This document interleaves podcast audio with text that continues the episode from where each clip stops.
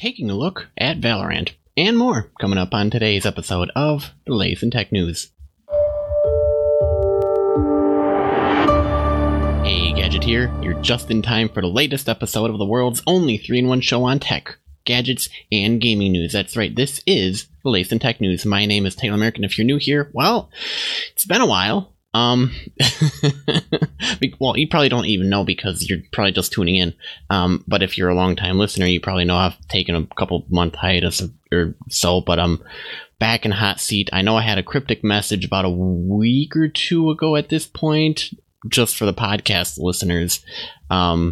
And so I'm trying to think of ways to expand and maybe change the show or add to the show or maybe add a new show. I don't know quite the best way to do it. All I know is that for the amount of podcasts that I've had to listen to over the months and years prior, I don't know. It always feels like it's lacking something, and that something is what I'm hopefully providing to the show for you guys, because I know you want to know about the latest tech, the gadget, gaming news, cool news. Speaking of which, the news that we're taking a look at today is, well, Apple paying up to $500 million to settle a U.S. lawsuit over slow iPhones.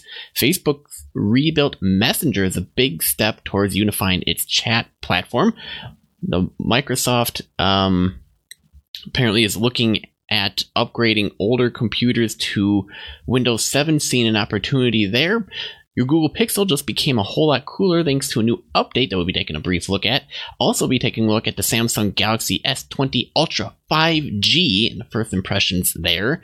A custom computer with a 64-core processor that'll beat up any Mac out there trying to become all pro and top of the line. We'll also be taking a look at the next Fortnite update, what to expect in 12.10, one interesting game mode kind of coming out. Our feature story will be taking a look at Riot's new shooter Valorant. Kind of looks like a mesh between Overwatch meeting CSGO.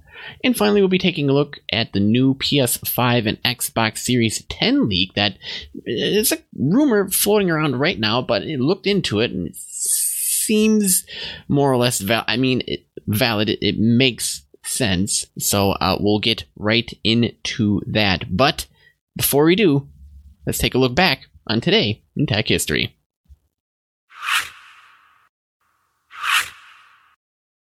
All right, today is March 2nd, 2020. On this day in history, in 1997, Gates admits a Netscape lockout. During a hearing on Microsoft's alleged antitrust activities, Bill Gates admits Microsoft's contracts bar internet content providers from promoting Netscape's browser. Eventually, Internet Explorer dominates the web browser market as it is shipped for free with every copy of Windows. And I love the finer details of going into that case, but I can't divulge them here. But if you are interested, do let me know. And I'll be happy to expound on why the government should really stay out of stuff. But it's funny in the way that it just happened. Also on this day in 1972, NASA launches the Pioneer 10 spacecraft on a mission to explore the outer planets of the solar system. It will pass near Jupiter and Neptune before leaving the solar system. And finally, on this day, in 1969, the Concorde supersonic transport jet makes its maiden flight. The Concorde is only the second supersonic passenger airliner to have been commercially operated. The Concorde fleet flew until November 26, 2003. And by far, I don't know, at least visually, the Concorde was a pretty cool-looking commercial supersonic airliner. That I kind of missed. I never had the chance to fly on one, but I don't know. Maybe safety issues. But with that out of the way, let's head on over to, well, the news that we got lined up for today. All right, so if you're new here, the typical breakdown is we'll share a couple tech stories, a couple gadget stories, and a couple gaming stories just to kind of round out the day. Now, the cryptic message that I had left in the podcast prior to this episode, a couple weeks back, is me wondering if you want me to break these stories into more individual stories so that you can consume them when you want and know that it's like a specific piece of content you'd be interested in, or if you just want to tune in for the whole show. I don't mind either way. I do see the benefits and the pros and the cons to either side, but I feel like something might be missing. Like, I could be covering more news, more content, and specifically tailor it, as it were, to like a specific segment or a specific topic, like Microsoft news or more Fortnite news, because I do have a couple topics that I'm interested in. If you haven't noticed, there are a couple topics that I tend to hang around or bring up on occasion. That's just what I'm keeping an eye on, but you might be interested in something different. These are just thoughts that I'm kind of bringing forth. So I'm always interested in your feedback. As always, you can talk to us on Twitter at TechNewsGadget. You can leave a comment below on this video. You can leave a comment on this podcast episode. You can send me an email, Taylor at TechNewsGadget.net or TechNewsGadget@gmail.com. Well, there's numerous other ways to get in touch, least of which, head on over to technewsgadget.net for all the latest. So, first up, Apple is looking to pay up to $500 million to settle a U.S. lawsuit over slow iPhones. Now, you remember not too long ago when this big hubbub erupted between a new update of an operating system and Apple saying, well, yeah, we're going to have to start slowing down the older ones to kind of encourage people to upgrade to the new ones, to which there's a lot of backlash. And then all the Apple users said, well, I like my old phones. I don't care if I want to have Windows 95 on my phone. Give me what I want. Okay, I'm happy with it. So Apple got in trouble for that. Apparently, you can't throttle old, outdated iPhones or products and services that you made. It's just a little bit unfair. They paid for the service, and I understand the argument both ways. Like, you're trying to encourage them as a company to upgrade to the newest thing because it's more secure, it has the latest features, everything that goes along with, you know, the brand that you're trying to provide to the consumer. But on the other side, the consumer's like, look, I bought what I wanted.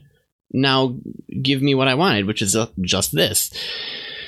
So the preliminary proposed class action settlement was disclosed on Friday night and requires approval by U.S. District Judge Edward Davila in San Jose, California. It calls for Apple to pay consumers $25 per iPhone, which may be adjusted up or down depending on how many iPhones are eligible, with a minimum total payout of $310 million.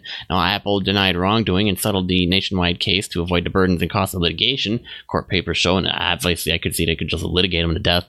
The Cupertino-based California-based company did not immediately respond on Monday to requests for comments. So, in case you're wondering, Friday's settlement covers U.S. owners of the iPhone 6, 6 Plus, 6S, 6S Plus, 7, 7 Plus, or SE that ran the iOS 10.2.1 or later operating system. It also covers U.S. owners of the iPhone 7 and 7 Plus that ran iOS 11.2 or later before December 21st, 2017. And it's U.S. owners only at this point. Mainly because, I guess, it affected U.S. only. Consumers contended that their phone's performance suffered after they installed Apple software updates. They said this misled them into believing their phones were near the end of their life cycles, requiring replacements or new batteries. Apple attributed the problems mainly to temperature changes, high usage, and other issues, and said its engineers worked quickly and successfully to address them. Analysts sometimes refer to the slowing of iPhones as throttlings. Now, lawyers for the consumers described the settlement as fair, reasonable, and adequate. So, looks like $25 per iPhone would be about average, at most $46 per iPhone. So, if you happen to have that, you might have just compensation coming your way. So I'll have a link to this article in the show notes over at technewsgadget.net. Next up, Facebook's rebuilt Messenger is a big step towards unifying its chat apps. And, well, seeing as how they have a handful of them owned already, the most important changes are the ones that you can't see just yet. Now, Facebook just moved one step closer towards its goal of allowing users to swap messages across, get this, Messenger, WhatsApp, and Instagram. Today, the company announced that it's rolling out a new version of Messenger for iOS that's been rebuilt from the ground up. This is the Lightspeed redesign the company first teased last year at F8. Probably covered it. But besides faster launch speeds, most users shouldn't notice really much of a difference between a new app and the one they're already using. That's because Lightspeed was more about simplifying Messenger's underlying code. Get this. Facebook notes the app went from 1.76 million lines of code to 360,000. Just nuts. I mean, you're able to simplify it that much. It's great. Then adding features to a notoriously bloated app, and it always works out better to just cut out the bloat, streamline it as much as you can, but still keep the underlying features and then build up off of it. In fact, Messenger's engineers have been steadily stripping features out of it, like the Discover tab, which the company confirmed it was axing last week. Now, separately, Facebook notes that some features may be temporarily unavailable, but no word yet on which specific capabilities may be affected. More importantly, the redesign lays important groundwork for other big changes that will fundamentally change the way that you use Messenger, namely Facebook's plan to bring all of its messaging into a single experience. The company also suggests that the new version helps move the app a little closer toward its goal of adding encryption to Messenger chats by default, though it's unclear exactly how that's going to work. For now, those remain longer-term goals. Zuckerberg has made clear that cross-app messaging isn't coming anytime soon, and the company recently confirmed its encryption plans are still years away because, well, when you're trying to take three completely different apps, merge them in together, and then all the everything that goes along with it, yeah, you got a ways to go. But time well spent, and if you get that whole encryption built into it, it'll be well worth it in the long run. So, let's head on over to the next article.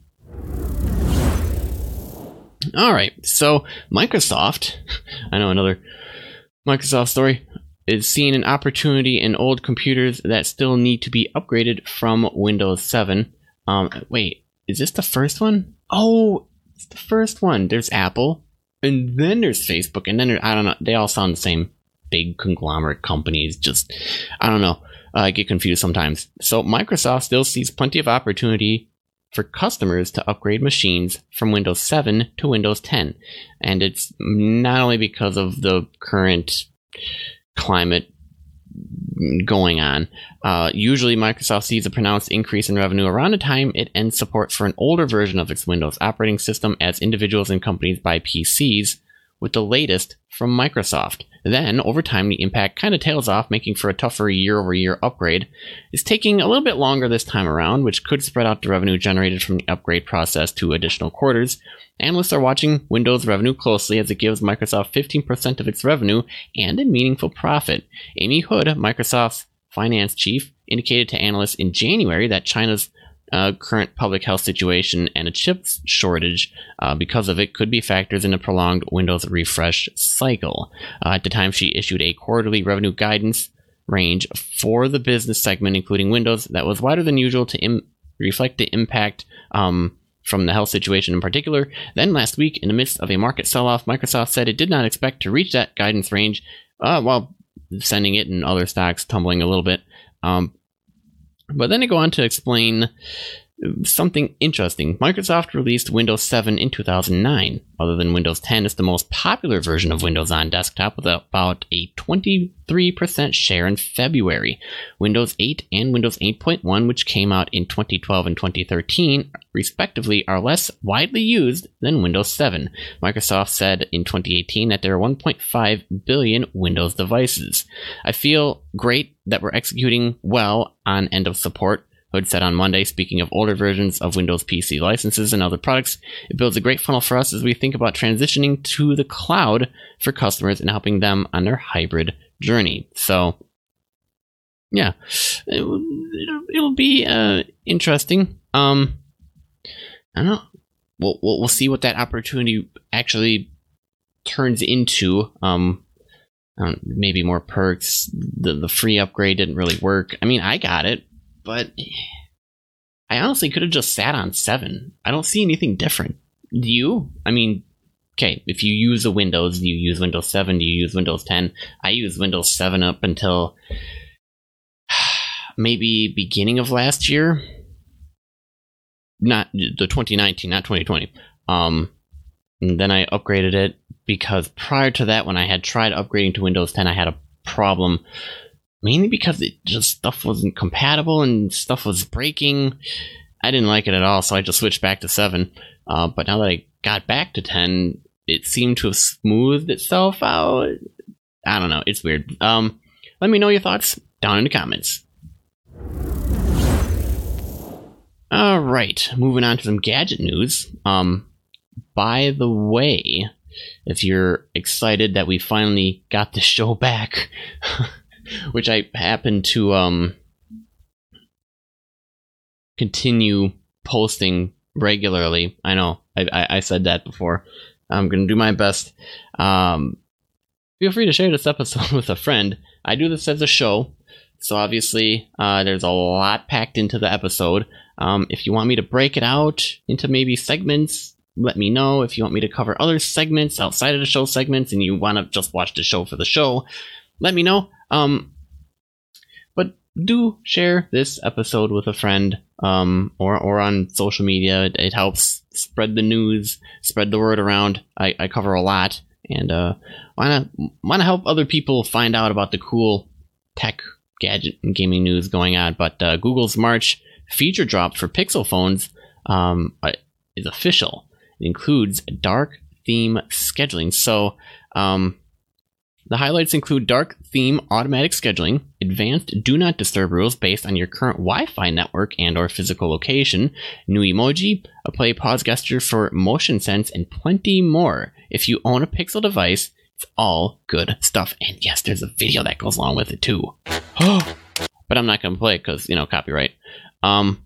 Here's a list of what's new. Rules to enable do not disturb and other routines based on Wi-Fi network or physical location. You can set dark theme on an automatic schedule based on local sunrise and sunset times. You can express yourself in more ways with Pixel's Emoji 12.1 update that features a more larger set of emojis. The expansion of the personal safety app with car crash detection to users in Australia and the UK. Motion Sense will now allow Pixel 4 users to pause and resume music with a tapping gesture above the phone.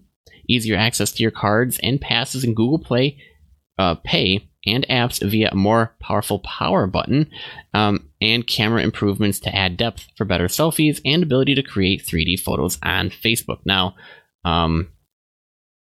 one thing that the author wanted to point out in this article is the easier access to your cards and passes via the power button. This is clutch since accessing Google Pay was not quite as easy as accessing Samsung Pay on a Galaxy phone. A GIF of this function can be seen below, and it looks pretty simple. Let's see if they redo it proper. Let's see. Okay, it looks like it's restarting here a little bit. Press and hold power button. Dink. And here it is. It's up already. So, yeah. They do have a breakdown of features and which phones they're going into. Obviously, it looks like the Pixel 4 is getting most of them. The Pixel 3 is actually getting... It's like the second follow-up. The 3A is getting about the same as the Pixel 2. But, yeah, if you want better selfies, Pixel 4 is where it's at. All right. Moving right along to the Samsung Galaxy S20 Ultra 5G. Now, this is just first impressions, and this is by Thorat.com. So they had a review that they're looking at. So if you're missing out on what we're looking at currently right now, it's most likely because you're listening to the podcast, guys. Head on over to youtube.com/tech news gadget and subscribe. I do that. Make this available as a video as well. Here I am. So you can actually see if there is video pictures that go along with it. The Samsung Galaxy S20 Ultra 5G is as expected. A huge slab of glass with an obnoxiously large camera sensor on the back. Of course, the author's coming decision on his handset will be based semi-exclusively on the quality of that camera, though for now, here's our first impressions. First off, it's big.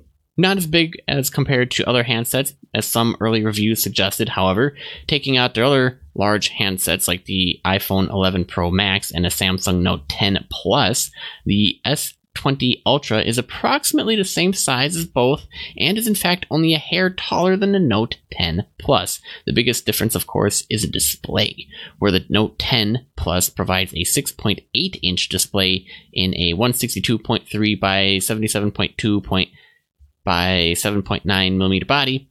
The S20 Ultra ships with a slightly bigger 6.9 inch unit. In just a slightly larger frame. So, that said, the S20 Ultra is notably heftier. It weighs in at 220 grams compared to 196 for the Note 10 Plus, and a lot of it probably has to do with the batteries. 5,000 mAh for the S20 Ultra versus a 4,300 for the Note 10 Plus, the latter of which also provides an S Pen. That said, the weight is noticeable, but the S20 Ultra seems dense.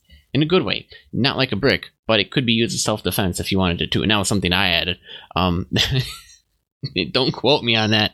There are two major form factor changes. It's not my fault. Every single time somebody says, "Oh yeah, this phone feels like a brick." It's like, how do you know? What, you take that and you take a brick and you wait and you go, I don't know. Which one would hurt if I threw it at something? And then you threw it. Anyways. There are two major form factor changes since the Note 10 Plus. Samsung moved the volume buttons and the power button to the right side from the left, which is good news. The layout is more common and preferred, and the display is no longer curved, as was the case with the past several Samsung flagships. This is a smart move here. Curved displays are kind of hard to protect with cases and thus easier to damage, and are prone to mistaps and swipes. So, I don't know. It's almost like, yeah, it looks cool, but it's the cool factor mostly. Why have it curved? Anyways, the display is gorgeous, as they've come to expect from Samsung, which describes it as an HDR10 Plus certified dynamic AMOLED 2X Infinity O display with a resolution of 3200 by 1440 and a pixel density of 511 ppi, both of which are improvements over the Note 10 Plus. Well, let's just say it's more. The big news here is the 120 Hz refresh rate, though the author's understanding is that this is only possible if you set the display to 1080p. I'll be testing that. The onboarding experience with Samsung is only slightly different than the stock Android setup wizard. They opted for facial recognition to see whether the process has improved since the Note 10 Plus. Samsung's UI remains one of the more attractive Android skins, and while some of the navigation and gestures are different, familiar enough that they're able to jump right in without much confusion. So, then he looks into the camera system. So, if you're interested in learning more about the first impression of the Samsung Galaxy S20 Ultra 5G, well, links to this will be in the show notes over at technewsgadget.net. All right, this just in. Get this. Custom computer, 64-core processor, more powerful than a Mac Pro. Guess what it costs? No, don't look at the screen. Get that out of here. Oh, well, if you're listening to the podcast, you don't even know what it costs. But speaking of the podcast, did you know that more people actually listen to this show on the go than do watch the show on YouTube right here? Yeah, it's true. Head on over to latestintechnews.com, and all the subscription options you want are available. We are on every major podcast directory app for you to listen to at your leisure. And it's updated automatically. You don't have to go in and click on the YouTube subscribe button and then click on the bell and then click notify and then all notifications. Nope. You subscribe via the podcast. Well, you get the new show right in your app when it comes out. So, moving on, Apple's Mac Pro was introduced last year and offered a slew of customization options. Now, there's no denying that the machine is certainly powerful, and take note that the maxed out variant costs a whopping $53,000. However, a company that builds custom computers has announced a new Mac Pro rival. That's right, the Media Workstation X2 is seemingly more powerful than Apple's top of the line computer. For price comparisons, the Media Workstation X2 is priced on par with the Mac Pro.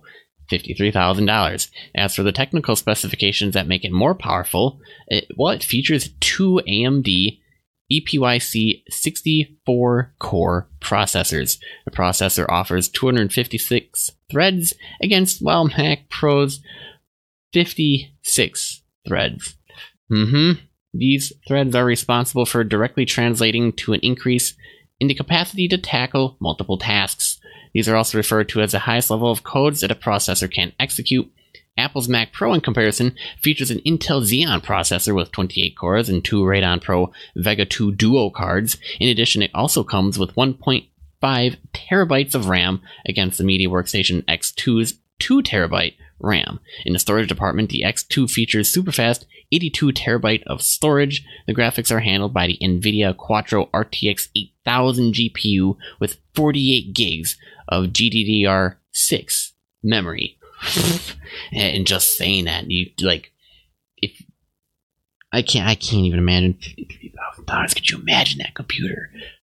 Just how beefy it is. Apple's Mac Pro features a design that reminds us of the cheese grater. Yes, I'll admit, but the Media Workstation X2 boasts a simple and plain design. Hey, Apple, you might want to take note to go back to that design that's on the screen right now. It's on the right-hand side, not the left, because that looks like a cheese grater, and some people could confuse it as such. Anyways, it's a simple and plain design. In addition, it comes with a 3-year warranty and a 1-year on-site service. For those of you who are interested and you want to take a look further, well, head on over to MediaWorkstations.net and look at the X2. While Apple does not take specifications into direct focus when we talk about performance, it can be seen that a computer like an X2 does look better on paper. However, it looks like they haven't been able to get a test or demo unit.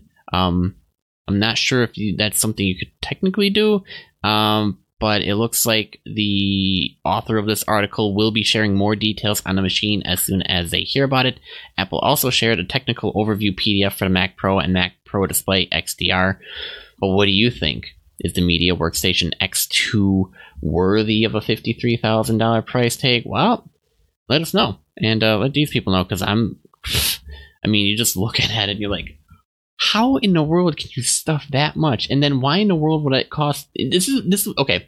This would be like buying a Ferrari or a Lamborghini, just in the car world. This is up there. So I'm gonna stop now. We got some gaming news to get to, for crying out loud. All right. So, Fortnite fans, I got more news for you. And if you haven't been in the loop in terms of what's going on with the updates, that's okay. Got you covered. Well, the 12.10 update is coming. It's right around the corner. The first patch of Fortnite Season 2 is expected to release probably around March 4th on Tuesday. Don't have any news of the release at the time of writing, but a March 4th update still wouldn't be a surprise. It's typically when most companies update anyways, and Fortnite usually does. Now, it's still a little bit early, but there's a good deal about what we can expect in the next patch. Here's a sneak peek at some early patch notes. First up, the following bug fixes will be included. XP gained from XP coins not appearing correctly in the XP bar. Unable to close the map with map input if bound to a directional pad up. Teammate arrow flickering or temporarily disappearing in Team Rumble. Weak point hits not registering when very close to them. The split screen problem. I guess the player 1 can interrupt player 2's trigger button action. Flare style of Yonder was incorrectly locked. Big Hall glider variant may not unlock, and the glass selector device will not work unless the volume is visible, and this is only in creative mode, so looks like they're fixing all of that. Unfortunately, there are still a few troubling bugs that are listed as in development, the main one being reports of an FPS drop since 12.0. now, probably means we won't be getting a fix this time around. Hopefully they'll figure that out. Otherwise, PC players, I know, and you'll probably hear Ninja playing about it, will have to deal with some infuriating frame drops for another week or so. There's also a new item coming. You can get the Proximity Mine. Apparently these stack to 6. It's a mine that explodes when an enemy comes close. So, we did see a leak about them. This is one of them. The other one was a disguise kit and security plans. So the security plans, for those wondering, were likely linked to the Brutus loyalty challenges, so we've already seen those. And, well, next up would most likely be the disguise kit. According to the Fortnite leaks, this item will work like a phone booth on the go. You can disguise yourself without visiting one of the normal booths. This edition seems similar to the harpoon gun in Season 1, which is why it's the best candidate for a 12.10 release. And finally, let me just double check really quick. Yep, there is a new LTM. There's a leak last week revealing an infected LTM coming to Fortnite. They don't have a ton of information on this one, but the name suggests it will be similar to the game types in Halo, Call of Duty, and Apex Legends. Now, if you haven't played one of these game modes, they kind of go like this. The game starts with a normal team of players and either one or two infected players. The infected players use strong melee attacks and enhanced movement, while the normal players use weapons. Every time an infected player gets an elimination, the downed opponent turns into an infected player. The game ends when everyone is infected or the healthy players escape and run out the timer. There was recent news of a faction war event or LTM coming to Fortnite, but it might be pushed off a little bit farther.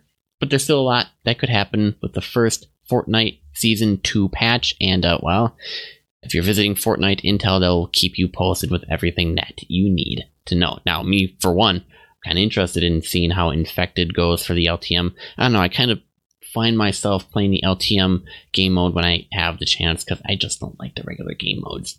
But that's just me, and I don't have a lot of time, so it's not like I can run around for 20 minutes and try to survive, because I'm not even going to make it into the top 10. I'm not good at building, and apparently my aim sucks. So yeah. Alright, now on to the feature story. Oh wait, I probably should have pushed this to the beginning. Shoot. Well, it's been a while. It's been a couple months. I'm sure we'll be fine with it. Riot's new shooter, Valorant, looks like Overwatch meets CSGO, and it's coming this summer, and it looks like there's video that goes along with this article, so if you are interested, head on over to technewsgadget.net. There will be a link to this article in the show notes. For the first competitive shooter, League of Legends developer Riot is pulling from some of the biggest games in the genre. Today, the developer officially unveiled Valorant, previously known only as Project A, with a video that shows nearly 3 minutes of gameplay. Now, based on this, Valorant looks to combine the tactical gunplay of CSGO with the over-the-top characters and special powers of Overwatch. The creators describe it as a 5v5 game where creativity is your greatest weapon. Imagine this: tactical shooter meets hypernatural powers. Everyone's got guns and a unique set of abilities, so how do you beat someone with the speed of wind? Use your own moves to outplay them and beat them to the shot. Valorant is a game for bold strategists who dare to make the unexpected play, because if it wins, it works. The game is expected to launch this summer, likely in beta form starting on PC. Riot already operates one of the biggest games in the world with a decade-old strategy title League of Legends, so the potential is Valorant is pretty clear here, particularly as it looks to carve its own niche in an already popular genre. The developer appears to be strongly focused on a competitive audience, which means we'll likely see a big esports draw should Valorant garner an audience. Here's what Riot says on that subject. Here's what we think it takes for you to trust the game enough to invest. 128 tick servers, at least 30 frames per second on most min-spec computers, even dating back a decade, 60 to 144 FPS on modern gaming rigs, a global spread of data centers aimed at under 35 millisecond ping for players in major cities around the world, a netcode we've been obsessing over for years, and a commitment to anti-cheat from day one. Valorant is part of something of a renaissance at Riot as the company looks to expand beyond League of Legends, the only game it released in the first 10 years of existence, which is not a really big deal, but yeah, now that you got good, start expanding. That includes a League animated series, a mobile spin-off called Wild Rift, a collectible card game called League of Runeterra, a fighting game, and a publishing venture that will see indie studios create story-focused games in the League universe. Now, I can't wait. If this game goes the way I hope it does, I'm going to have a lot of fun testing it out and playing it when I have chance to. But what do you guys think? Valorant? Or are you just happy playing Overwatch and CSGO? I feel like I need something new.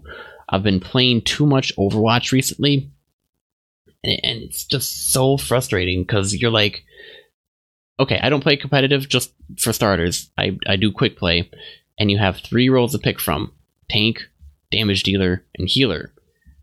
How, if we've had this feature around forever, do you not know to play your role? You don't, much less, you don't even need to worry about how to play a champ. Just play your role. It's an objective-based game. It's a team-based game. Nothing's changed.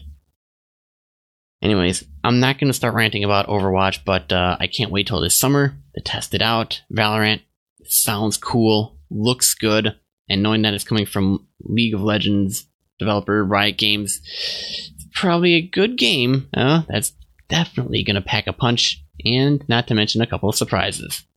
On to our final story. Alright, well, latest gaming news and last article for today. I know this is going to be a long show, but I had to finish it up.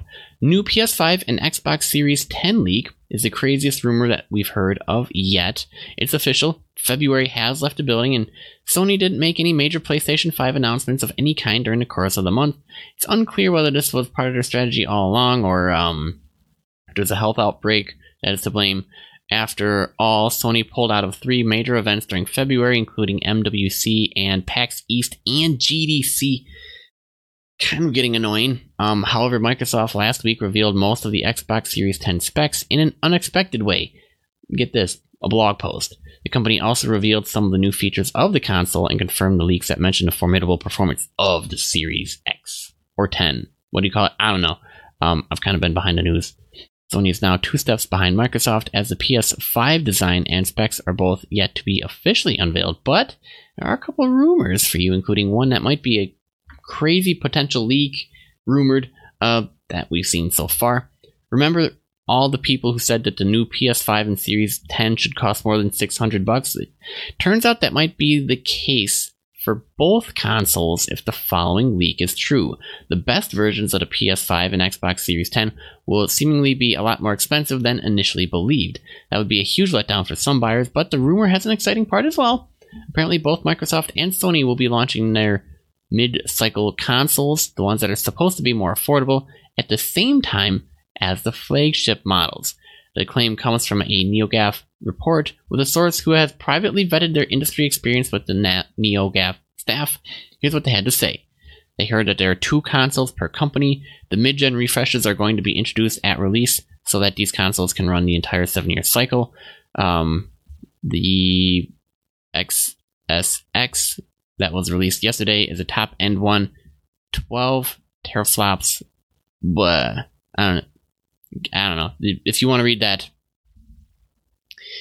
it's kind of interesting. Several reports said in the past few months that the Xbox Series 10 might have a more powerful GPU than the PS5, maybe the 12 teraflops versus 9 teraflops, and that's what VFX Veteran is probably referring to above here. If this info is accurate, you'll probably have to pay more money for the best new PlayStation 5 or Xbox than you might have expected, since both consoles have been rumored to launch with $499 price tags, but you'll be able to save money if top performance isn't as important to you as the sticker price. Even the cheaper PS5 and new Xbox will be significantly faster than the PS4 Pro and Xbox One X. The leaker did not provide additional information about any of the four consoles he or she apparently has insights on. Also, Microsoft didn't hint last week that a cheaper Xbox Series version might be sold alongside the flagship version, but if the details are accurate, Microsoft unveiled the specs of its most powerful 2020 console, kind of to just, set itself up, and then, Sony's behind Microsoft two steps at this point, so a PS5 announcement of some sort is likely coming soon. Now, whether or not the company takes the wraps off of multiple PS5 models remains to be seen. Sony and Microsoft have both used mid-cycle refreshes as a big way to boost console sales, so it would be pretty crazy to see one or both companies abandon that strategy. So, with all those articles, and in case you missed anything, head on over to technewsgadget.net. Alright, and with that, that wraps up this episode of the latest in tech news. Thanks for tuning in. New episodes every weekday, and I'm going to make a point of doing that this week. Tomorrow, however, Tuesday, might be a little bit difficult, as I'm going to be out during the evening hours, which is normally when I record. So I'll see what I could do around that. But you guys don't need to worry. You'll be getting your news the best I'm able to provide. The latest in tech news can be found on every major platform, including Apple Podcasts, Spotify, Google Podcasts, YouTube, Stitcher, Overcast, and more. Now, if you enjoyed this episode, be sure to let us know by clicking that like button if you're watching via video and leaving a comment. Also, double check that you're subscribed so that you don't miss the next episode. I'm your host, Taylor American. Remember, for the latest in tech, gadget, and gaming news, visit technewsgadget.net. Pretty much, keep being awesome, guys, and I'll see you on the flip side.